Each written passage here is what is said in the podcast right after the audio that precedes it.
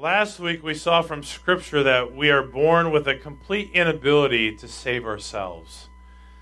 When we begin to comprehend what God has done for us through His Son Jesus Christ on the cross, we should, out of a heart of love and gratitude, share with others so that they too might have that same hope and a relationship with Him.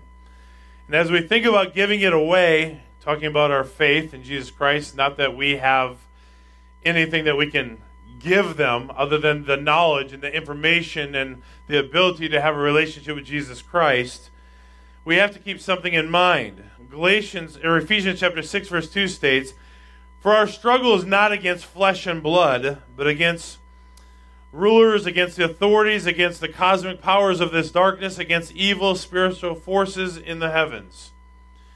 And we think about that, Satan would love nothing more than the, for the followers of Jesus Christ to keep their thoughts and opinions to themselves. We've all heard it said one time or another leave me alone. I don't want to hear it. Just mind your own business. I have my way to God, I have my way to heaven. I even hear it amongst believers sometimes, those who claim to know Jesus Christ. Well, there's several ways to get there. You have your way, I have my way, leaving me alone. You know, just I'll, I'll, you know, I'm okay. Just just just kind of mind your own business. Satan would love nothing more than for followers of Jesus Christ to keep their thoughts and opinions to themselves. And when you do that, he gets a little notch on his belt. He gets a little victory won in, a, in the small battles of life. He would love nothing more than for followers of Jesus Christ to be too busy and to be too distracted from sharing their faith with others. However, 2 Corinthians chapter 5 verse 20 is where I want to start this morning, but before we do that, let's just take a moment and pray. Dear Heavenly Father, Lord, thank you for the opportunity that we have to be here this morning, Lord, as we've sang two songs that talk about leaving the 90 and 9.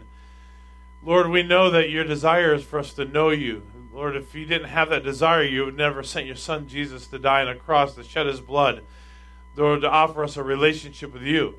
Lord, we know that you love us, you care for us, you want a relationship with us. And I pray, God, that if we truly know you, that, Lord, out of a heart of love and gratitude, we would want to share that with others. Lord, speak to our hearts this day, and we'll praise you for it in Jesus' name. Amen. In 2 Corinthians chapter 5 and verse 20, it says, Therefore, we are ambassadors for Christ, since God is making his appeal through us. We plead on Christ's behalf, be reconciled to God. It's amazing as we consider this verse. It says, We are ambassadors. First, there's these three things that we see found in the text here. Number one, we are his ambassadors. Number two, we plead on his behalf. And number three, we proclaim his message. So let's break that down just for a moment. We are his ambassadors. In other words, an ambassador is one sent as a representative of someone else. You are a representative of Jesus Christ. It's one who guards another's interests. Uh, an ambassador is an important official who is recognized as someone representing someone else. You according to God's word in 2 Corinthians chapter 5 verse 20 are an ambassador of Jesus Christ. An ambassador. That means that you if you know Jesus Christ as your savior, you are one who is representative of the King of Kings and Lord of Lords, the savior of the universe. You are his representative on official business guarding and protecting his interests. So number 1, we are his ambassador. Number 2, it says we are pleading on his behalf. Um, when you consider that, God is making his appeal through us. We plead on Christ's behalf. In other words, we're pleading in his stead. Um, he said, I've given you boldness, I've given you the courage. He said, I've not given you the spirit of fear, but of love, power, and sound mind. So he's made you uh, to be pleading in his stead. Now remember, when Jesus Christ left the he- left earth after he died on a cross, he ascended into heaven. Do you remember the scenario that we see? There were these men standing around, and the angel says, What? Why are you standing around gazing in the heavens? Go do what you were told. We have a mandate, we have a command, we have a, a job to do, we have a purpose to fulfill. And our question is, are we doing that? So we are pleading in his stead. He is now at the right hand of the Father. We are still here on earth. Are we pleading on his behalf? And then number three, it says, we plead on Christ's behalf, be reconciled to God. In other words, we're proclaiming his message. be reconciled. And there is no greater message. It's a message that changes their eternal destiny from one of going to eternal destiny in hell to eternity in heaven with the Lord Jesus Christ in a relationship with Him. So we're His ambassadors. We're pleading on His behalf and we're proclaiming His message. But I believe that we need to keep four principles in mind when speaking to people about the gospel. And I think if we would mind these four things, we get a little bit further in life. Uh, have you ever met that person who's never wrong? Some of you are laughing because you know you have. Maybe you're that person. And we try to argue and we try to persuade and we try to convince and we want them to know the truth because they don't know the truth and we have to pound it into them. And the question I have to ask sometimes is how far do you get? How's that working for you? Here's four principles I think we can keep in mind to help us get further in presenting the gospel. The first one is in 2 Timothy chapter 2 and verse 16. It says this, avoid irreverent and empty speech, since those who engage in it will produce even more godlessness. Now there's three aspects about that one verse I want to highlight just for a moment. Number 1 it says avoid irreverent and empty speech. The word irreverent has the idea of worldly speech. Irreverent is not always necessarily translated just as it should in our English translation. It has the idea of being worldly. What is worldly speech? Now, I don't have to stand up here and give you examples of worldly speech. We know what that is. It's the things of this world that have really no value, they have no real substance. We could go even further. It might be those cuss words. It might be those words that we know that don't need to be a part of our vocabulary. But more so, it's the idea of making talk about the things of this life that don't really matter. They're worldly conversations. Now, there's nothing wrong about talking about the weather. There's nothing wrong about talking about how hot it's been. There's nothing wrong about talking about that commercial grade freezer I want in my living room right now. Um, those are just conversations about everyday life. But when everyday life subjects consume us about how much we like or dislike the president, how much we dislike or like what's going on around in the world schemes, where do those conversations lead? Ultimately, they don't get you anywhere. They're worldly, they're of this world, so to speak. And then he says, and empty speech. In other words, the, the empty speech has the idea of just chatter. Somebody, in fact, I remember when I was teaching junior high at Mifflin County Christian Academy out in Lewistown, Pennsylvania, uh, I wrote this phrase across the top center of my blackboard.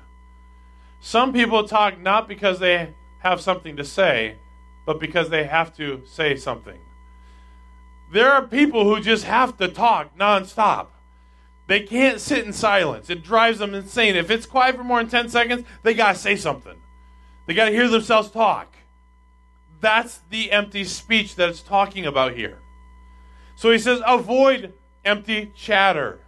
In other words, if it's not going somewhere, if it's not going to be productive, don't engage in it. And then there's a third point here. He says, avoid irreverent or conversation of this world and empty speech or empty chatter, since those who engage in it will produce even more godlessness. And that word godliness has the idea of it will drive them further away. In the original language, it has the idea of pushing back. So when you engage in worldly talk, empty chatter, and someone is knowing that you're doing that, it's just going to further push them back from understanding what they need to understand. So the idea behind this verse is choose your words. Be careful about how you say them because it could affect how they understand or if they understand what they need to know. A second principle here is found in 2 Timothy 2:23. It says, "But reject foolish and ignorant disputes, because you know they they breed quarrels." Once again, there are a few key words here. Says reject, in other words, refuse. I'm not going to engage in conversation that is worthless. You all know that person that's never wrong. They always have to be right. There's always that person that is going to one up you. You got to tell a story. Their story's going to be bigger, better. And you know it's not true. He says, reject those foolish and disputes, those disputes and arguments. The word ignorant means uninformed. In other words, it's just once again idle talk. It's words without wisdom, words without understanding, words that don't go anywhere. And disputes has the idea of speculation. In other words, me thinks. What I think. And can I just tell you what I think of my own mind really is irrelevant? Is that true? Because really what matters is what God's Word says. So when you're talking with somebody who says, Well, I just believe that all of us are going to go to heaven, you know, you have this way and he has that way and she's going to go this way. No. But oftentimes, arguing about it is not going to get you where you need to be. So he says, avoid ignorant disputes. In other words, the dispute is speculation or what I think. We always need to come back to what does the Bible say? What does God's word say? What is the guiding principle from God's word that you need to understand? It doesn't matter what Ken thinks. It matters what God word, God's word says. He said avoid opinions in other words. So he says reject foolish and ignorant disputes because you know that they breed quarrels. It just creates more disunity, more discord, more anger. Number 3 is found in 2 Timothy chapter 2 verse 24.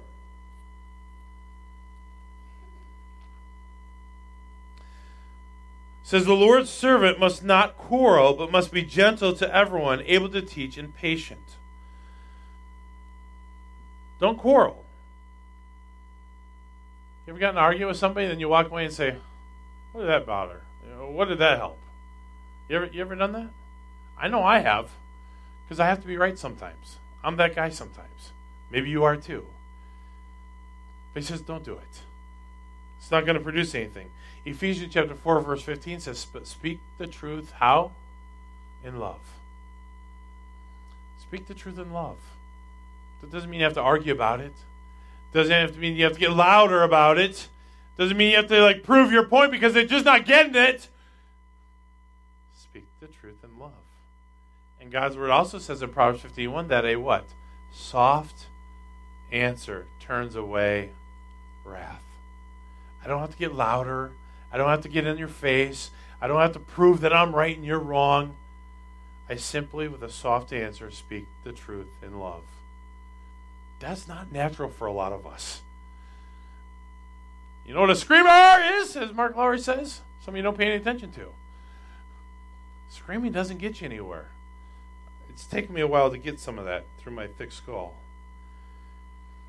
Here's a fourth one.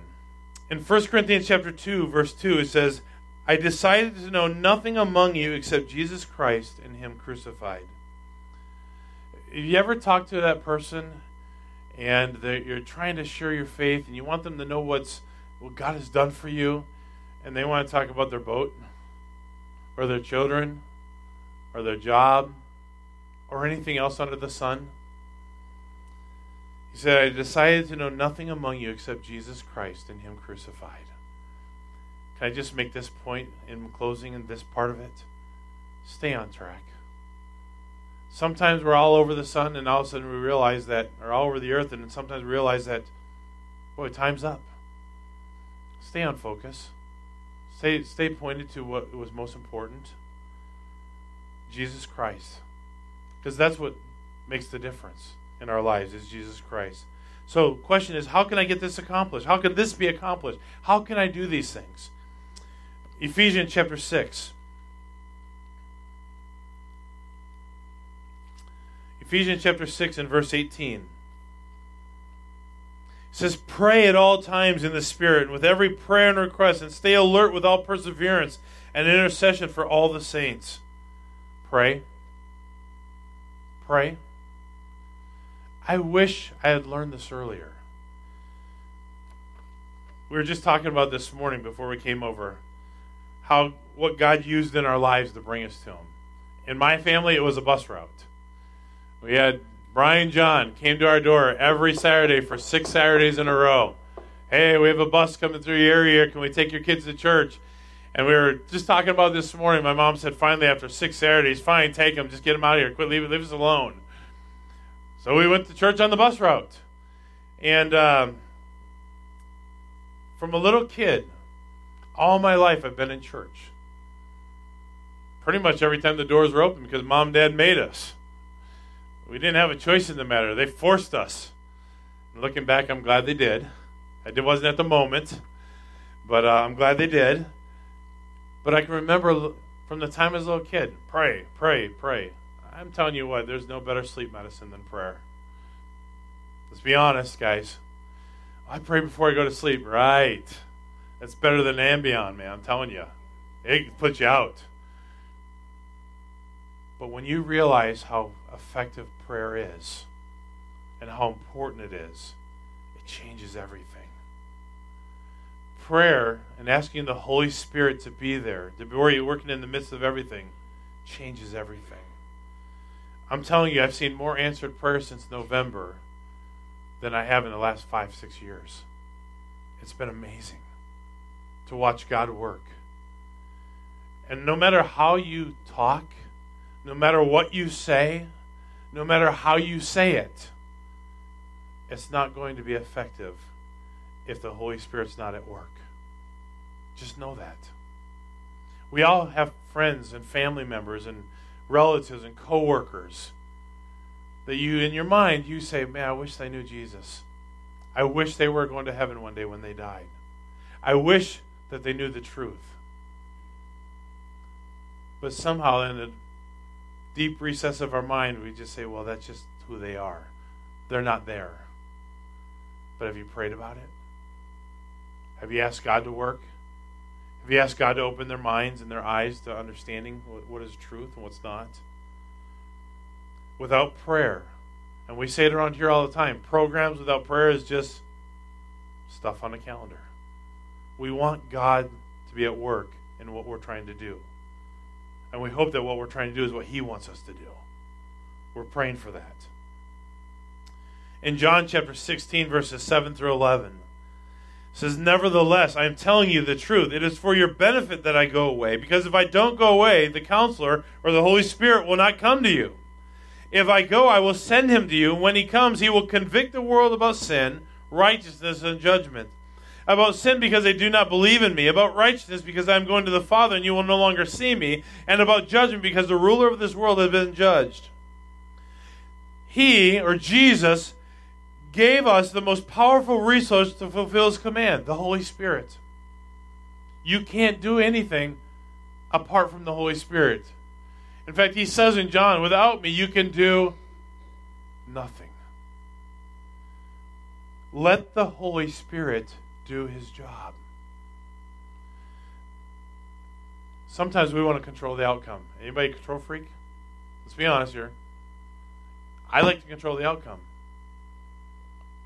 Bunch of y'all are not telling the truth. I'm just saying. I like to control the outcome.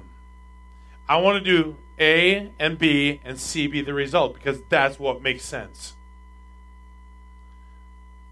But God sometimes doesn't do it how I want him to do it. Anybody else experience that? I mean, I'm just telling you. I think of like the Battle of Ai and Gideon and uh, 300 men. Really? I mean, you start off with a whole bunch more than that. I want more, not less. I want swords and spears, not pitchers and trumpets. I want I want I want fighter jets. I want bombs. Guy says no. Just pictures and pictures and trumpets will do. Really? Because that's not how I think. I want more. More is more. More does things. God doesn't think like us.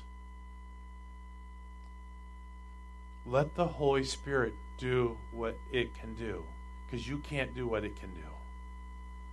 And He can do far more than what we ask or imagine. There have been times in ministry where someone says, Well, you got to do this. And I said, Let's just pray about it for a minute. Let's just pray. Let's see what God does. I mean, just simple things. Like, I need a sign. Let's pray about that.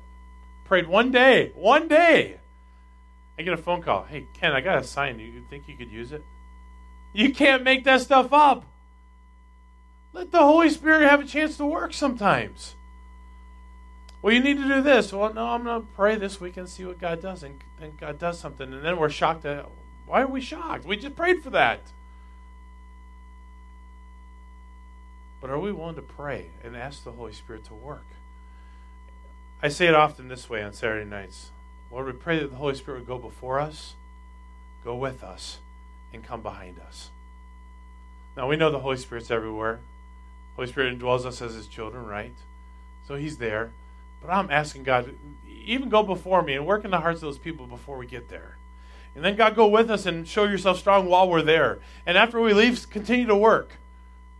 Go before us, go with us, go behind us. Come behind us. And show yourself strong. In 2 Corinthians chapter 1, verse 9.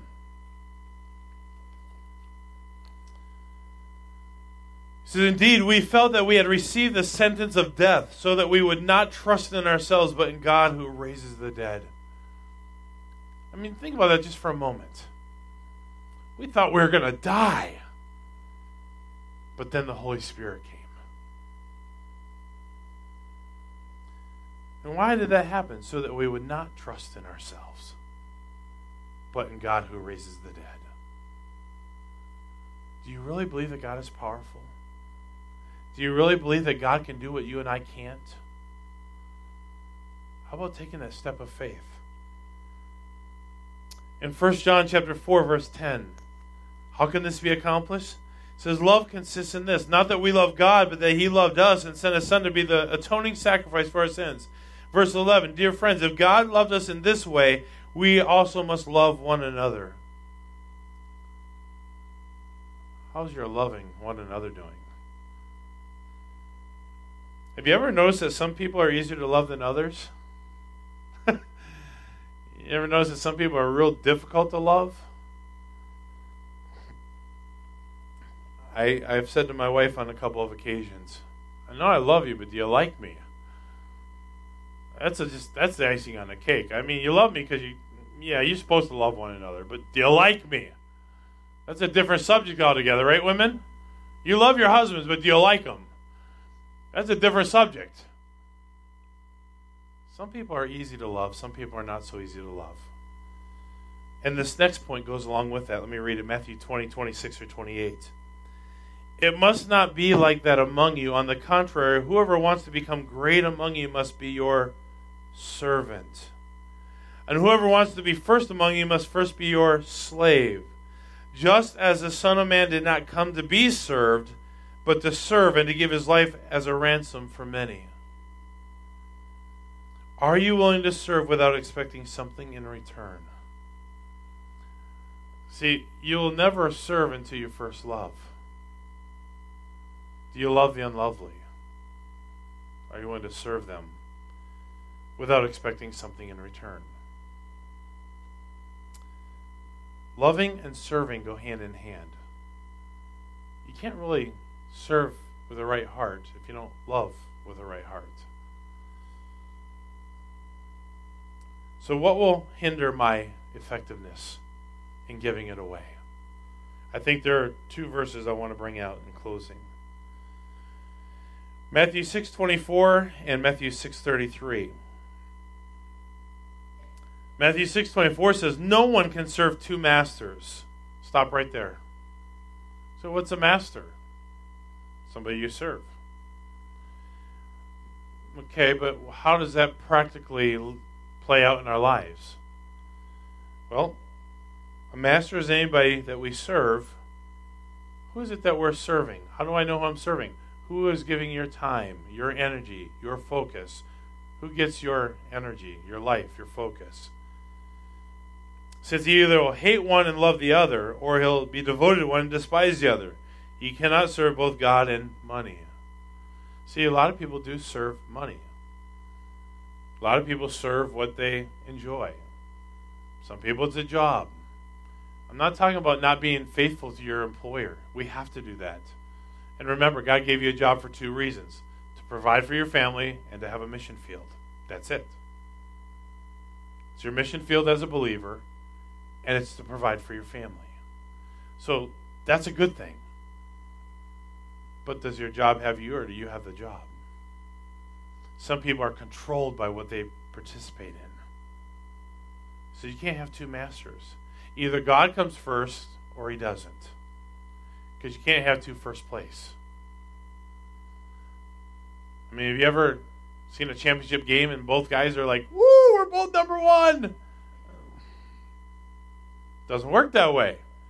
One team's going to win, one team's going to take second place. Can't have two first place. God can't be first place and anything on this earth be at first place at the same time. One or the other is going to be elevated. And if it's not God that's elevated, we have to make a decision. And then the second verse of Matthew 6:33 says, "But seek first the kingdom of God and his righteousness, and all these things will be provided for you." One of the greatest hindrances to effectiveness is wrong priorities. What's he said? And we learned this last week. He's already given you power. Acts 1 8. And First Timothy says, I've not given you the spirit of fear, but a power of love and sound mind. He's given you the mind and the ability to do what I've asked you to do. So it's not a matter of us having wrong priority or, or not having the power. It's a matter of having wrong priorities. And if we're not willing to love and serve, then nothing gets accomplished.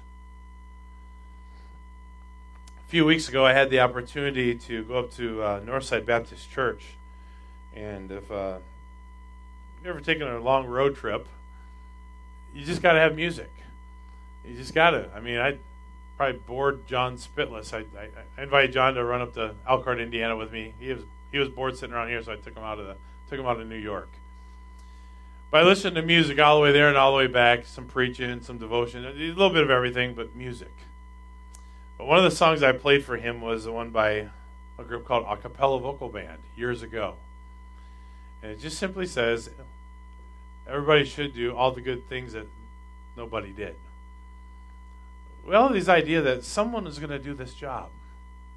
Everybody said that anybody could do the important things that somebody should do. Everybody said that anybody could do all the good things that nobody did. Everyone has an idea that someone else is going to do it Oh, well, that's so and so. They're real. I mean, they got the greatest personality ever. They've never met a stranger. Man, they know the verses. They know. I mean, they got charisma. They, I mean, they just got that that personality that just attracts people. And boy, they're really good at it. So, man, have at it. You you you be that person. And we kind of give ourselves an out oh, this guy, he's retired and he's got more time than I got. So, you know, I'll just let him do it and I'll get more serious later. Because right now I don't have as much time and God understands that. So I'm going to let them have that responsibility. Everybody said that anybody could do all the important things that somebody should do. Everybody said that anybody could do all the good things that, yeah, that's right, nobody did.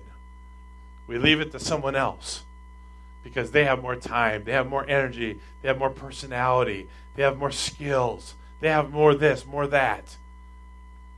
And we give ourselves an out. I don't see that in Scripture. I think all of us need to take the opportunities that God gives us. He gives us all differently. Some people are that person that never met a stranger. Wonderful. Use it for God's glory. Some of you are more intellectual and you meet with other intellectual people and you're like up here and I'm down here and you're better off up there than me. You can meet with them. But whoever you are, you have a sphere of influence that I don't have. You've got an influence that she doesn't have, and you got an influence that he doesn't have. All of us has a sphere of influence. And the question is, are you opening your mouth? Are you able to talk? If indeed Jesus Christ has made a difference in your life, if you indeed do believe that there is a heaven and a hell, if you do indeed believe that Jesus Christ died on the cross to save you and your sin from your sins and to provide eternity in heaven with him, if you believe that, and if you're thankful for it, and if you're grateful for what God has done, why would you not want others to know about that? Two hands and a foot, because I need one to stand on. We're all guilty of this. All of us. I think all of us could do a little bit better job. You know why I got married? Because I wanted to. In fact, I reminded my brother Craig there's only two things in life I've ever beaten him at. Only two. Only two things marriage and kids. He has kicked my tail in every other subject books, sports, you name it. But I beat him in those two things. But you know why I got married? I wanted to. You know why you got married? Because you wanted to. You know why you do what you do? Because you want to. You know why you're involved in this hobby? Because you want to. You know why you go to that store? Because you want to. You know what we all do? The things that we want to. So if we're not involved in being a witness for Jesus Christ, is it fair to say it's just because we don't really want to? Because we do the things that are important to us. All of us do. Does that mean that I have to do it every day of my life? I think it's more important question to ask Am I taking the opportunities that God gives me? Am I willing to take the opportunities that God gives me? That's the question. Am I willing to take the opportunities? Am I praying for those opportunities? And when God gives them, am I willing to walk through that door and have that conversation? To begin the investment into a relationship that will hopefully give us an opportunity to invite them to the most important relationship. But it starts with a heart of love and a willingness to serve. That's where it's at. If that's not in our heart, we got to change that. It's not easy. It's not always convenient. Remember I said the other day, a few weeks back? Compassion without action is just empathy. I can be empathetic towards a lot of things, but compassion leads to action. Do I have a heart to help? Am I willing to open my mouth and to do what God has asked us to do? Hope we can work on that. And as a church, begin to see people come to know Him because we're concerned about it. And we want to change that. Hopefully, that's our heart. Don't leave it to someone else who is more gifted or has a better personality or knows more. You take the sphere of influence that God has given you and act upon it. Because every one of us has a different sphere. You have friends that you get along with, neighbors, coworkers, relatives that understand you and you them. Use it for God's glory, not our own. Let's pray. Heavenly Father, Lord, thank you.